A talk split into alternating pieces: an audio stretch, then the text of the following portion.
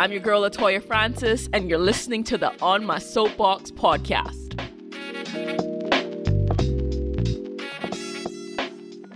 Hey guys, welcome back to another edition of the On My Soapbox podcast, the place where I come to be unfiltered and unadulterated on matters that might not be popular or might even bring some opposition, but this is my soapbox and these are the things I'm passionate about. Reflecting on the past year and the various conversations I've had with friends and family members coming out of it, it became abundantly clear to me that we all have experienced perspective shifts in various areas of our lives over the coming weeks, I would like to invite you to join me on the journey of having intimate conversations with women I love and respect from all around the world and from all walks of life, all sharing the various lessons and perspective shifts they have experienced in the last year or up to this point in their lives. This series is called the Perspectives Project. For each podcast episode, there will be an accompanying article posted on the francisthedreamer.com website that further shares our guest's journey. Today, I'm speaking with the one and only Amy Claire Patterson, aka Miss Make It Happen. And I'll say more about this in a minute. So, Amy Claire Patterson, who is she? Tell us a little bit about yourself. Yeah, I am a wife. I am, uh, I work for a nonprofit and I love my work. I love people and just, I love just I don't know. I just really enjoy life and being with other people and experiencing new things. And even I think about, I have my little Instagram account and it's about flavors, right? There's yeah. flavors and food. I love food. I love travel. I love people. And so just experiencing all the things, I think that kind of sums me up in a nutshell. I'm pretty ambitious, hard worker, but yeah, just that's a little bit about me. yes. Let me tell you about Amy Claire Patterson. So I feel like Amy was one of, I guess, one of the persons that confirmed to me that me going to Anderson University was a God thing. So I chose Anderson University because it had an AUEA program, not realizing that when I got there, I would be connected to Amy, what seems now like maybe a life connection because I met her first in 2009, 2010 and we have kept in contact over the years, no matter where life has taken us. And through that program, I felt like God, like, because they, they assigned different girls. So the AUEA program was a program where it was almost like a beauty pageant type thing, but then it seriously it had, though, yeah, like it had like a, a a social side of it where like you had to choose a project and really represent that project well and then it was like a whole voting and then you know you get selected. So throughout that process they would pair you with like a mentor figure. And amy was my mentor for that program. And of course make it happen. We came one on top listen since i've met her like in any season of her life i feel like any project that she's working on it is clear that no matter how challenging that project is no matter what is going on somehow God seemed to always give her the grace to make it happen. So for me, that's where the nickname comes from. Let's make it happen. She did indicate that she works for a nonprofit, but even in her saying that, I think I want to dig a bit deeper into that in this interview so you guys can see that she's being a bit modest, but we're going to talk some more about that. So, Amy, where in the world are you now? Yeah, I'm in the greater Indianapolis area in the United States. Nice. So, so in this interview, we have another US massive coming through on the podcast. Before I get into your actual essay, tell us a little bit more about what you do. Yeah, absolutely. Sorry, I was like, I guess when I shared about me, I was just like, ah, I'm fine. I'm just like, I, I don't know. My work definitely, I mean, it's a ministry. I love it. So basically, I kind of have two roles simultaneously. I work for World Vision, where, which is the largest Christian humanitarian organization on the oh. planet. We work in about 100 countries around the world. Um, largest non governmental provider of clean water, largest food aid provider on the planet. Come and on. I get the privilege of working with the church. And I'm a PK, I'm a pastor's kid, and I love the church. And so it's just such an honor to get to work with the church and kind of connect them to what we're doing around the world. And it's very dual transformation. So we have different experiences for the local church that they can kind of step into and see their people be transformed and grow in their walk with Jesus. While also a community is being transformed and they're getting clean water and learning about the living water at the same time. And so I actually, I don't think you even knew the second part, Latoya. So I've been working Woo! mostly in the Indianapolis area, but I literally just started working in Iowa as well. I'm from Iowa originally. And so I've just what? started conversations with churches out there because I just love talking to churches and walking them through these experiences. So that's kind of like the one side of my role. And then the second side is I'm actually the Team World Vision Indy area director. So I basically invite people to take on half and full marathons for clean water. In the middle of the pandemic, we saw way less people sign up than ever before, but God just like blew my socks off last year. So we had about 300 people, but we raised a half a million dollars, which what? just like, I'm still like, I don't know how God did that. I don't know. I mean, the race was canceled, I mean, how does that happen? You don't have a race, you put on your own race, and God just like rocks our world in just such an amazing way. So it's fun too because I say I'm inviting people to do these half and full marathons, but like most of us, you would never call us runners. Like my mom's like, you're the last one, last person out of my four girls that would ever run like for anything, especially like that far. That's not your thing. You're not the athlete. And so like my best friends now are like in their 50s and 60s and they're like rocking their first half and full marathons and it's just like these people inspire me and uh yeah. So that's a little bit about what i get to do at world vision and i just love it.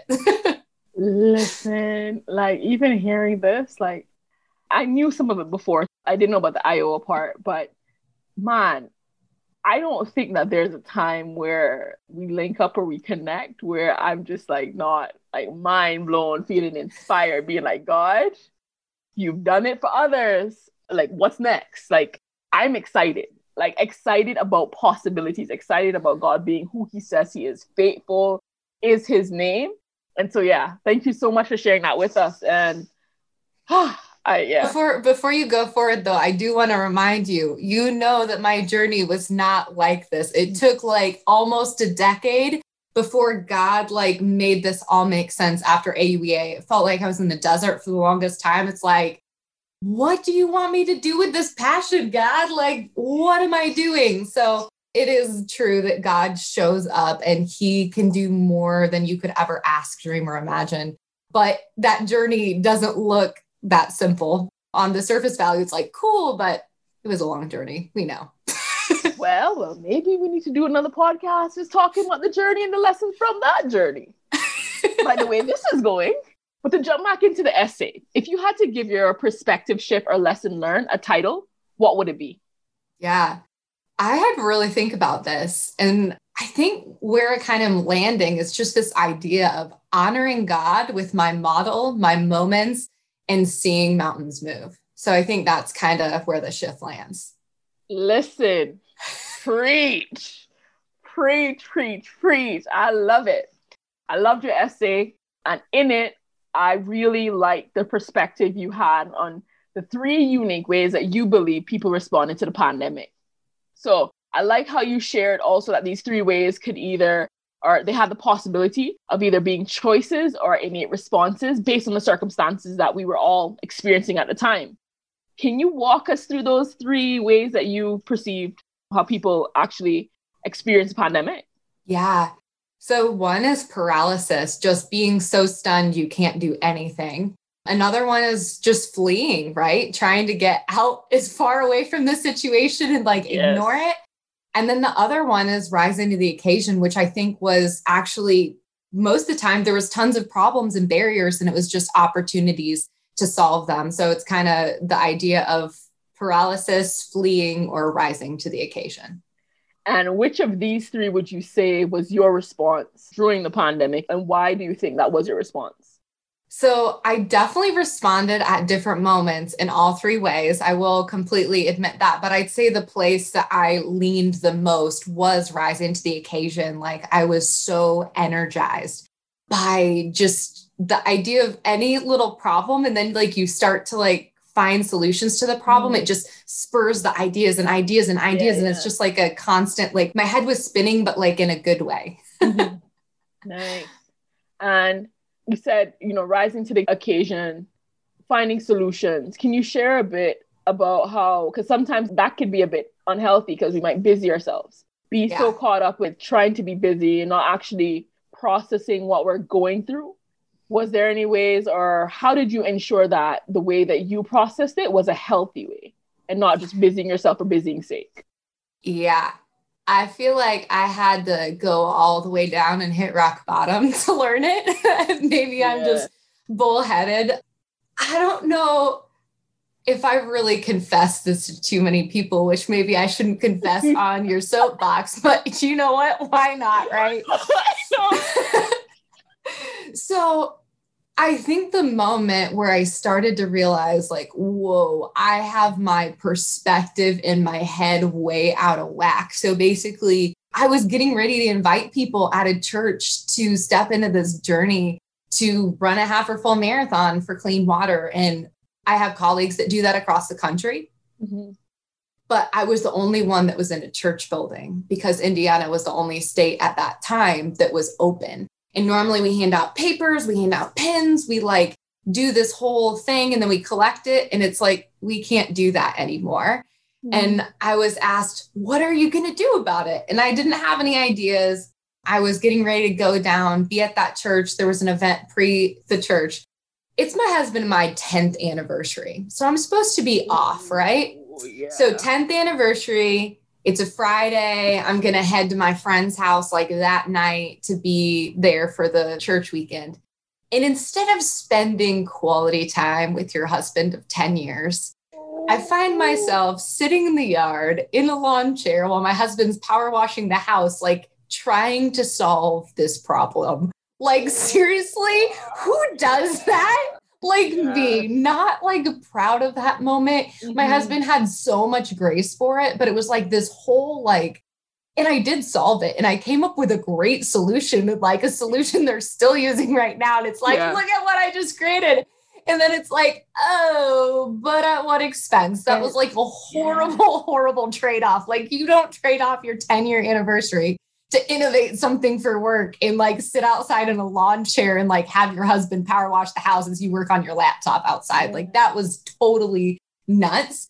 And I'll be honest too, when I was at that church that weekend, I wasn't as prepared. I was like a little scattered. And that pastor had a ton of grace and kind of was like, hey, there's something going on. This is not what I normally expect. And it was just like this whole moment of like, ugh, I just let down everyone. I didn't let down one person, I let down everyone. And I just was like, God, where do I go from here? Mm. So, what was the result like? yeah. So usually when I get to moments like that, is like, Jesus and I need to have a very serious talk. like, yeah, I feel you on that one, man. like I just was like, oof. So basically, I ended up, and I might actually open this scripture just so I can kind of read this out loud. yeah, man, Um, of course. because I think it's helpful. It was so interesting. I really feel like different people hear from God in different ways. There are some people that are seers and they actually like see images and God gives them images. Yeah. Like, I'm not a visual person at all. Like, if Yeah. you asked me what color someone's hair was after having a conversation with them, I'd be like, no idea. like, so Yeah. obviously, God isn't going to use that for me, right? But there's some people too that hear, they might have an auditory like response that they hear it. For me, it's a no. Like, I know, I know in my spirit. And so God speaks to me through like knowing. I've heard one person call it being like a knower, which is a weird thing, especially Yeah. like with the concept of know it all, but like it's a good thing, folks. So let me pull up where where God kind of led me. So he led me to John 15, 5, and it says, Yes, I'm the vine, you are the branches. Those who remain in me and I in them will produce much fruit. For apart from me, you can do nothing. Anyone who does not remain in me is thrown away like useless branch and withers. And I'm just going to kind of stop there because I like sometimes I just feel called to really dig in deeper and learn more about all of that. And I started looking into vines and like how you produce grapes. I feel like sometimes God just like look into this, like start researching this. And so when I was looking into this, Mhm. what I was learning is that for like a plant, a vine to produce good fruit for good wine, you actually need to prune it. And if you just let the new growth and all these different things go wild, like you cannot produce good fruit. And in fact, by not cutting off what you need to cut off, even if it seems like a good thing, it seems like a good growth, you're actually diminishing the fruit that is produced. Because if you don't prune it back, the energy and the nutrients are going in all these different scattered places. Mm-hmm but you need to strategically so get it channeled into like the specific fruit that's then going to be really sweet, great fruit. And so he kind of spoke to me in that. And it's something that I've always struggled with. And we are talking, I think, before we recorded about like, I get bored. It's like, I want to go in all these directions and I want to do all these fun yeah. things. It's like, no, I need to think about this differently. And so there was like these three kind of responses that I really felt like God was calling me to. The first one was abide in God. He said, I need to make him my top priority. He needs to be my source of both discernment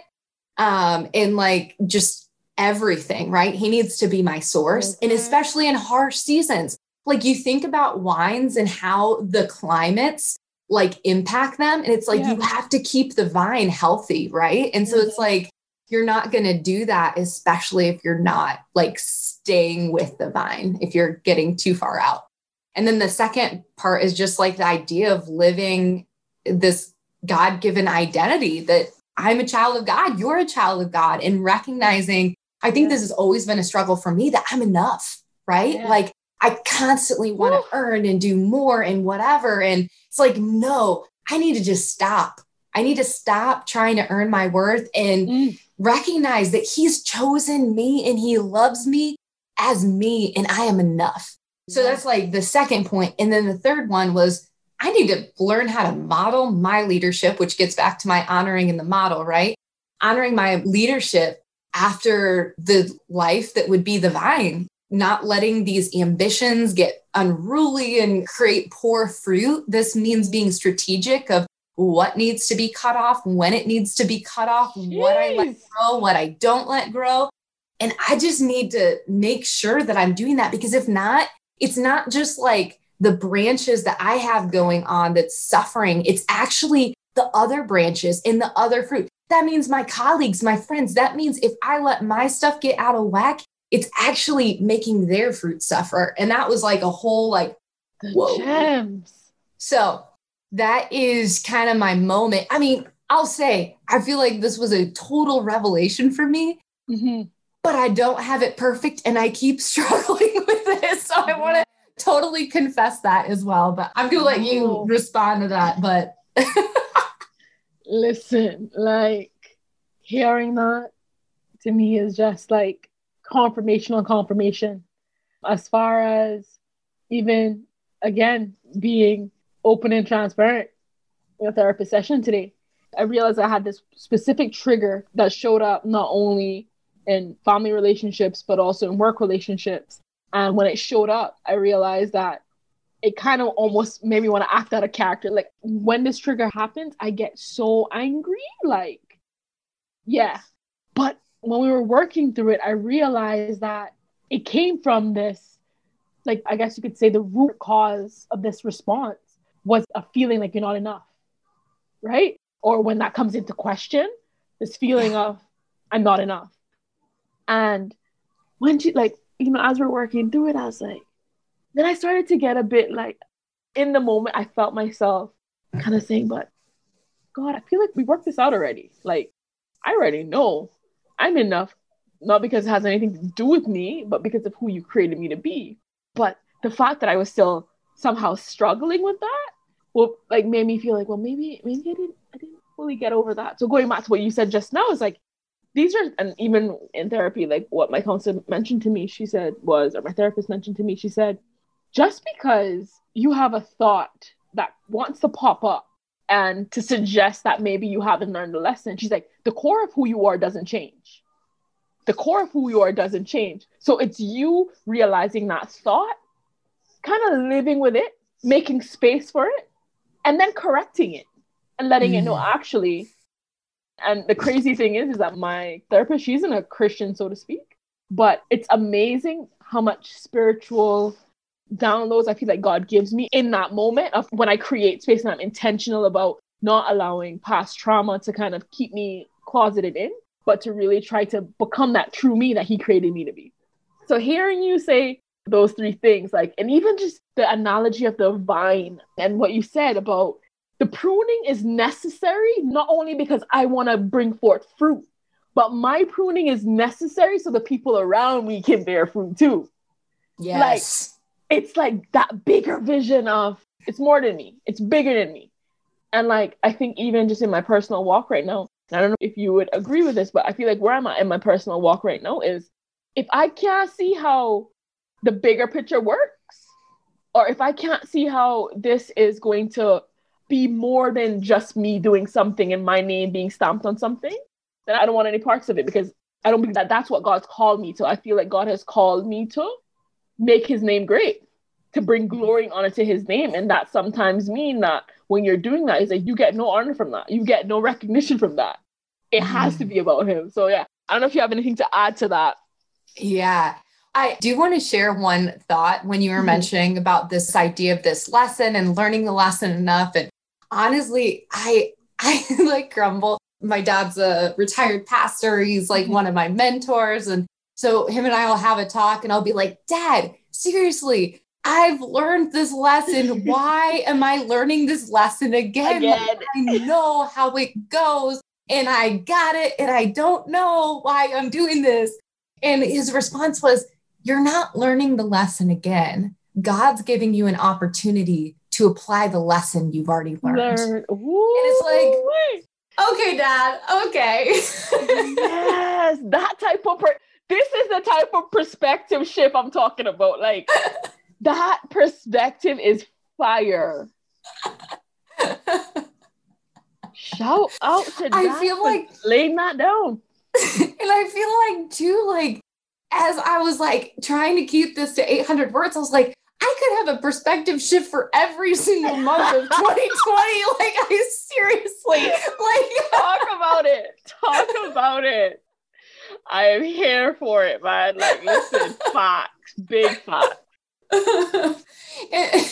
but yeah, I mean, so I like think about those three movements, but I think like kind of for me, that next shift was actually, I kind of mentioned it in the essay, mm-hmm. was listening to a podcast one of those two where it's like if you hear a really good podcast I don't know, maybe I'm just like slow to absorb, but I'll listen to it like four or five times over you. like a few yeah. months. So it's like, I really want to get this. Like, this is good. I need to listen to this a few more times. And so I think I'd heard this at least two or three times, but it just all of a sudden rung. And it was, he said, balance isn't the goal, faithfulness is the goal. Being faithful to do the most important things in this season of life. And just because you say no now doesn't mean no forever. It just means no for this season of life. And it reminded me of the power of the moments that we have. Like, we just have to be faithful with the moment ahead of us to honor God in those yes, moments. Because, yes, like, yes. if we start like trying to just, I don't know, think about what was. If we get wrapped up in the past, if we get wrapped up of our hopes of the future and we don't live in the moments and honoring God in the moments, then like you're just going to miss. You're going to miss what God's doing right in front of you. And there were so many moments that I have an accomplishment or I have something happen and I like compared to a year prior and it's like, well, this is compared to a year ago, right? This is nothing. And then I'm like, no, this is God moving in a miraculous way. And shame on me for being so fickle to not see it. Like, if I so just good, sit so in the moment, if I just listen, if I just look at what he's doing, it is amazing. And I want to live in that moment, but I can't even live in that moment if I'm not faithful with the moment, if I'm living in the past or I'm living in some hope of the future, but I just got to be here. Amy, Amy, Amy, Amy. So, like, when you talked about just now this idea of, and let me know if I understood it right, but this is how I heard it. If you want God to use you, or if you want to see what God's doing in your life, like, you can't keep living in the past or even in the future. You need you need to be present. Is that what yeah. you're saying? Yeah. Amy, when I tell you word for word, this is like the exercises I went through today. Like again, she's reminding me Because what I found myself doing even in that session was I would be trying to fix. But wait, just like your dad said, I feel like I've learned this. Like, what caused me not to learn, like, not to learn it? Like, where did I drop the ball in the past? Like, she's looking at me, she's like, okay, what's happening? Walk me through this. And when I said it, she's like, got you. You need to stay, like, we can't worry about what happened in the past, what happened in the future. Just let's enjoy this moment now. How are you feeling in this moment now? What is to be done by you in this moment now? And I feel like every time she asks me that question, my go-to place is Holy Spirit. What do you want me to learn? Like, you know, what are you saying to me? And like your dad said, now my language, now my approach to it is not going to be, I thought I learned this lesson before. I feel like after having this conversation with you, my approach is going to be, okay, God, how are you wanting me to apply what we learned prior? How do I apply this? One of my next questions is, and I feel like you've already given a ton load of advice because there's tons of gems that was dropped while you're speaking. But in case you have any more gems that you want to drop on the people, what advice would you give to someone who may be having a hard time maneuvering through either choices that they've made, like those three unique ways that you said that you feel like people, you know, respond to the pandemic, or maybe the innate habits that people have just had and the pandemic just made those a bit more exacerbated. Like, what advice would you give them to say, how do they maneuver that? Yeah. If you need to give them, you know, your two cents. Well, and also I just want to recognize because I don't think I did a good enough job recognizing this before because it's like oh, these ideas are great in theory, but you don't know what I'm going through. Okay, y'all, this was a hard year. like, yes, seriously, like, I'm so close with my sisters. I have not seen my sisters in 12 months. I've seen my parents twice in the last year, and I have not been able to hug them.